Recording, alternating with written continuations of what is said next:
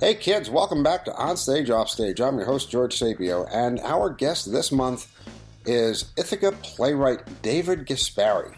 Now, full disclosure, David and I are friends. We have worked together on many occasions. We are both members of the Wolf's Mouth Theater Company. Now, normally when you talk about playwriting, you talk about the creative side of things and the whole right brain, left brain, uh, creative mind versus analyst side uh, issue. You know, the creative side is the imaginative side. takes you on all these flights of fancy down the down these theoretical journeys of stories and plays and and none such what. David is certainly that. His plays are highly creative, uh, but he's also a math logician, and watching the two mix within his work is always a pleasure. He takes what seems to be a, a, a comedyless uh, subject, historical figures, scientific um, uh, theorems, and such, and finds the humor in these things. And I wanted I wanted to talk to David uh, about this. David agreed to take some time out of his very busy schedule, so we sat down and had ourselves a really fun conversation, as you'll see a lot of your work is um, based on either historical or scientific themes, um, which we don't generally see a whole lot of. And when we do see a, when we do see it, it generally takes a, a back seat to the rest of the plot. When, you know things like proof or Copenhagen. Is science funny? And if so, how does one make science funny? Where's the humor in it? Well, I kind of like I guess what in Hollywood would be called high concept things. So, you know, a striking situation, something like that, and then and then working out its consequences. So, I guess you know, I think any odd situation can be funny. As a preface to this conversation, I thought a little bit whether are there different mental muscles that are used doing a piece of mathematics or writing play or writing a piece of fiction or something like that you know, sometimes people say, well, writing a play is creative, but uh, science is not. And, you know, creative is a is a nonsense where I mean it usually doesn't mean much these days. If creative means novel, imaginative, bold, surprising, you know, technically dazzling, then it applies to science as much as it applies to to a piece of art or a piece of writing.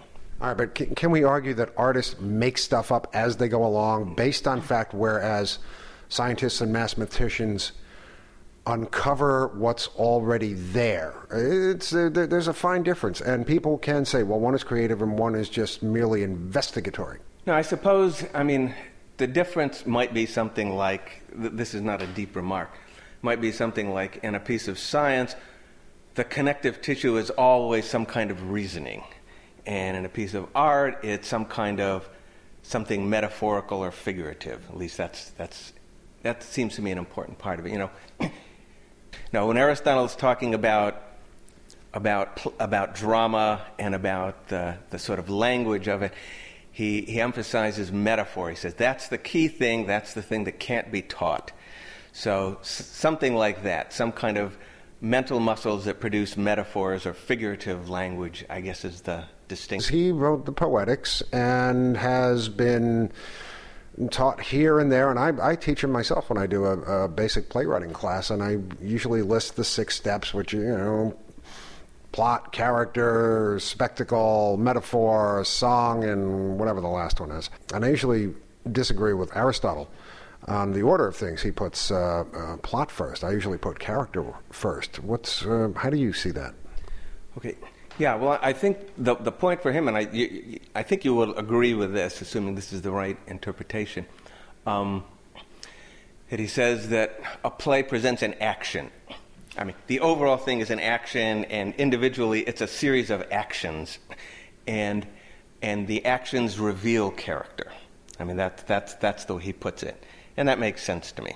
You know, I mean, that's how things that's how things move forward right Is a series of actions each one leads to the next and he says that you know i forget He says, you know, character is for the sake of action, something like that. That's how you, that's how you reveal yourself. And in action, it reveals a choice, I guess, typically. It reveals someone, someone moving towards something good or moving away from something bad.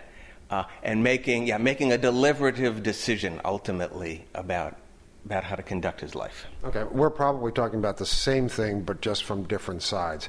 I would probably say so that uh, character determines the plot, as you've just intimated. Um, but without the character, you don't have a plot, and the plot for me becomes secondary to the uh, the individual nature of each of the characters within the story. Let's let's get back to uh, as long as we're talking about characters. Um, let me back off one thing, by the way. So, the the missing thing is the lost thing is his book on comedy, right? So, poetics has there's a chapter on tragedy, or that's the main part of it, and he says uh, he talks about now, he's going to get to comedy, but that part has been lost. And I, I feel that's a great shame since basically I only have one mode, which is comedy. That is true. From most of the work I've seen you do, I, you have not written a, a, a drama yet.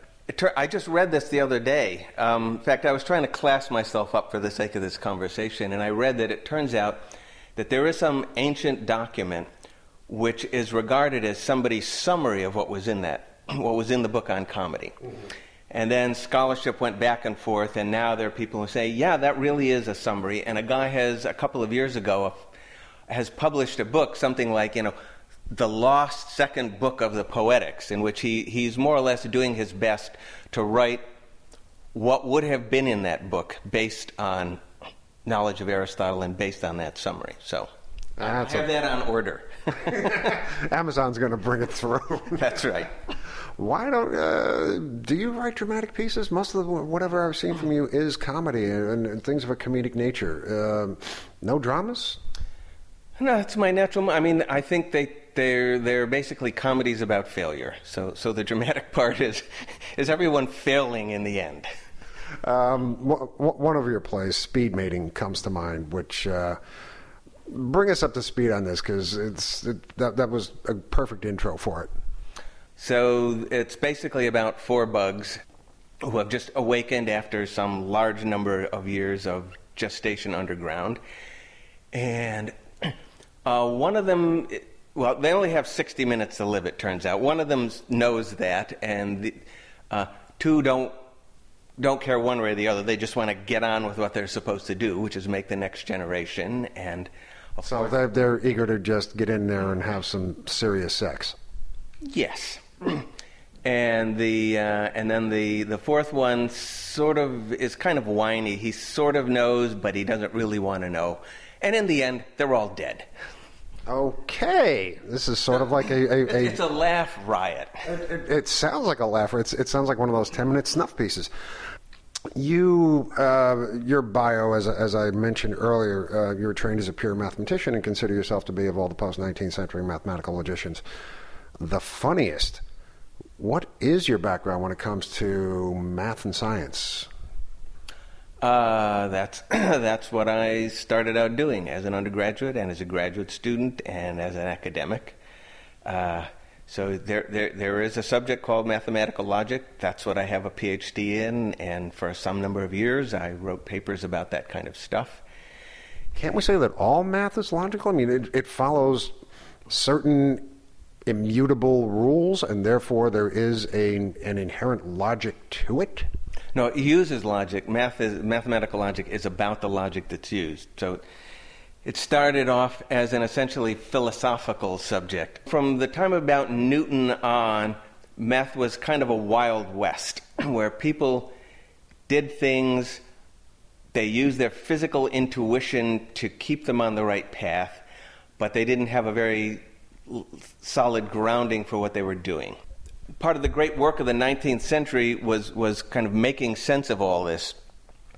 But sort of in the 18th century, it was a kind of Wild West, and people proved all sorts of results which weren't actually true.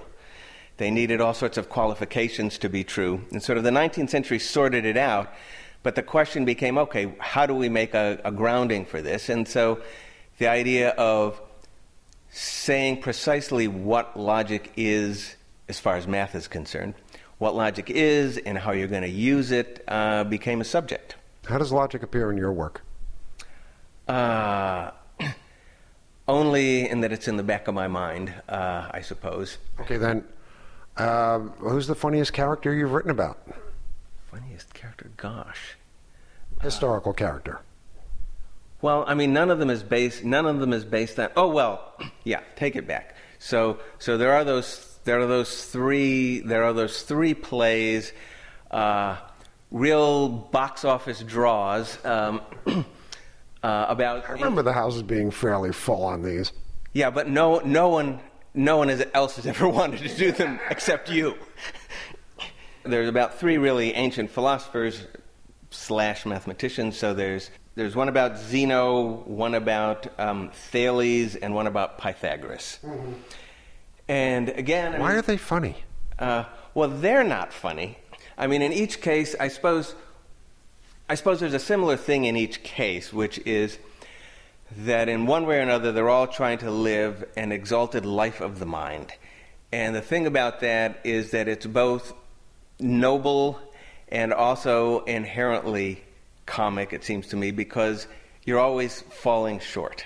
And the great thing about Zeno is not very much known about any of these guys, actually, any of these three guys. And so you can just take the little snippets and then make up whatever else you like.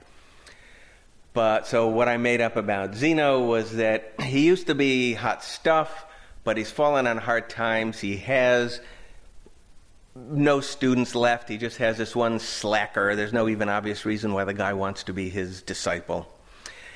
Uh, nonetheless, Zeno still clings to clings to these beliefs and their importance.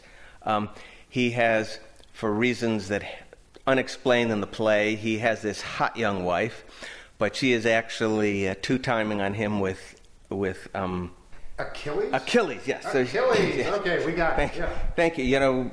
Uh, this is a function of age, right? Everything is slipping from my mind. So anyway, so so so she's having she's having an affair with Achilles and it goes on from there. You know, he's he's he's trying to hang on to, to, to, all these beliefs, and and he has a pet tortoise.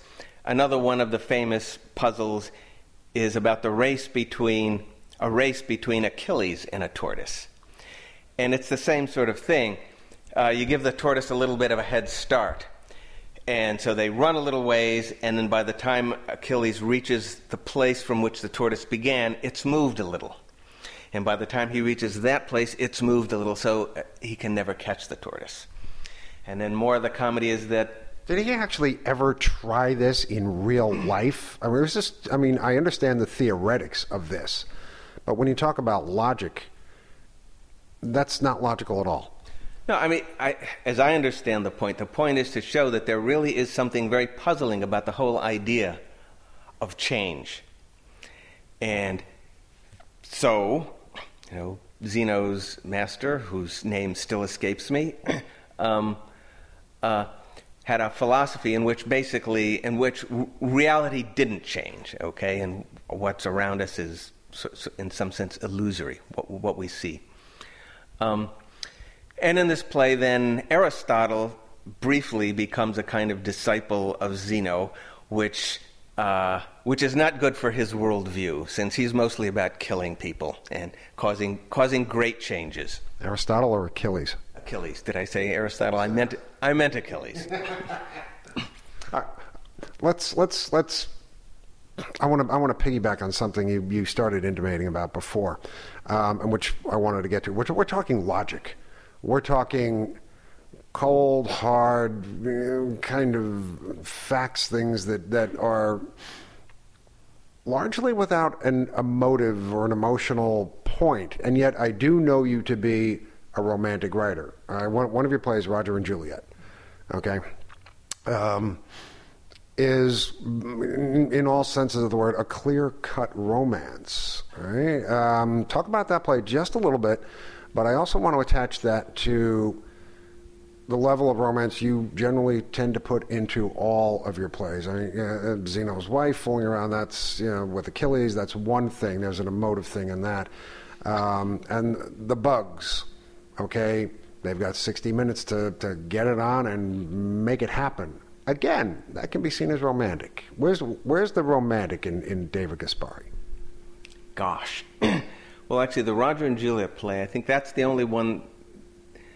That's the only one which is, in any sense, a successful romance. You know, the, as I say, these are all about failure. So it's mostly, mostly there's about sort of yearning that falls short, yearning that doesn't succeed. Okay, so, so Roger and Juliet comes closer to succeeding. So, for your lovely readers or your lovely listeners, again, I mean, it, it starts from a strange situation. Um, uh, Juliet is sitting on the ledge of a building, and then uh, across the, there's a building across the street, and Roger crawls out on that ledge. And are they both looking to end themselves? What's going on here? No, well, he's he's been he works for a company that's had uh, financial irregularities, and he sort of has drawn the short straw, and they've told him he's got to he's got to take the big the big jump. and uh, Juliet has this idea that she's going to learn how to fly. She's up there. She, she she has this belief that that eventually she will somehow figure out how to fly off into the sunset. And so and throughout the course of this thing, um, he, Roger becomes, in one way or another, con- convinced of it. When it comes down to playwrights, and I've seen this, uh, in fact, I just saw something on Facebook. They were talking about the play Almost Maine, which has copious amounts of stage directions buried within it, and the the playwright recommends that you follow them, each of them to the letter. Uh, there are plays in, in the American canon, especially Eugene O'Neill, or, uh, you know, that have pages and pages of stage directions. Now, with Flying Tiger, or Flying Tiger, or Leaping Poodle, or whatever that movie was, um, and your own work, Roger and Juliet, you seem to be taking a completely different tack. Um, why not exercise the control you could have as a playwright? um, over what happens in the non dialogue parts? Or do you just like handing it over to a director and see what they come up with that might be interesting? Well, you know, the essential things are there, and here the essential thing was um, they fly, they panic, uh, they scramble back on their ledges. You know, in the uh, in the in speed mating, um, there there are a few scenes where the the bugs are supposed to launch onto mating flights and attract one another. And there's one suggestion in the stage direction just saying, you know, there's some disco inspired twitches or something like that. But uh, in cases like that, um, you know, that's what that's what actors and directors are for. And I have I've seen speed mating done several times. Only once that I have any actual hand in putting it on and uh, they always come up with something interesting. I mean, I think that's the point. It's just like a piece of music, right? A musical score is a set of instructions. Says, but it doesn't tell you how to play every note. And you know, I think the, the, the, modern tendency, anyway, is is to be pretty sparing of stage directions. But but that also means the ones I put down. You are supposed to do those. uh, so they're not just uh, helpful suggestions. All right, let's let's move to a different uh, part of playwriting here. Uh, recently, you spoke out um, about submissions and the irregularity of all the various theater companies across uh, the nation, across Europe, wherever, that all require vastly different methods of submitting one's work. Some want blind, some want uh, separate pages with, with a cover page in a different file and, and the play in a different one. And I know from my own hard drive, I have numerous, numerous variations of every single play I've ever written, all distinctly tailored for different kinds of submissions to various theaters. Um, you were talking about guidelines for guidelines and a little bit about standardization. You want, do you want to elaborate on this a little bit? Okay. I mean, this, this is kind of inside baseball here, but well, that's that's what that's what we do here, inside theater. So I, I should say, in, in, a former life, I was actually involved in the question of how would you describe um, a piece of software. I mean, one of the reasons software, lots of software, is crap, is that there's no clear idea of what it's trying to achieve. Sometimes the, these calls for submissions are so poorly written, uh, ambiguous, inconsistent, uh, that you have no idea what they're actually asking for. Give me an example. Okay, a very, the, the, the, one of the most common ones is they'll say, um, no previous professional production. Well, the word previous, the words no and previous in that sentence have meanings. Uh, you ask them what they actually mean by a professional production, and then you'll find, oh, some of them mean, you know, that it was done in a, a LORT theater or something like that. That's a professional production. Others say it's equity. Others say uh, if attendant, if, if admission was charged, even to a reading, that's professional. Or if, if anyone gets paid. So, so it's just sort of maddening. You have no idea what they actually want. So that, that's, that's a, a good and very common example. Why don't they bother to tell you what it is they do want? Uh, it's, there are, they have to know that when they say no professional productions, that there is this variation of definitions flying around the playwriting ether. So, do they expect all of us playwriters to be what psychic and know what they want? No, I think they just they, they, they, have in the back of their minds what they want, and they have some notion of what that phrase means to them, and it never occurs to them that it's ambiguous to anyone else. The um, that that smacks a little bit of arrogance to me. On whose part? Theirs, or, or, my or, or, my my insult to them. Um, you know that's that's just the way it is. Um, and uh, another example is they'll say we'd like a synopsis, and a synopsis can mean many different things. Uh, it can mean an actual account of who are the characters and what is the main action of the play and blah blah blah. It can be fairly lengthy. Uh, or it could just mean let's have a one sentence tagline that'll, that'll bring people into the theater. Um, they, they just don't say. So, so, so there's one beef, which is that they're not thoughtfully written. And the other beef is that, um, I, I, should say that they're, the first beef is that they're not logically sensible. They, they don't make much sense. We're back to logic again. We are. And the other beef is that they're sort of thoughtless in the sense that they don't think very hard necessarily about what kind of burden they'll put on the person who's submitting. So, another example is they'll often say, uh, You can submit electronically, but it has to be in Word. Well, all script writing programs that I know of can produce, for example, PDF output, but a lot of them don't produce Word. And Word can produce PDF output if you're going to write in Word. So if, if they make this a requirement, then you have to either type, retype your program, your, your play, into, into a Word session, or you have to somehow convert it from PDF to Word. And isn't that next to impossible?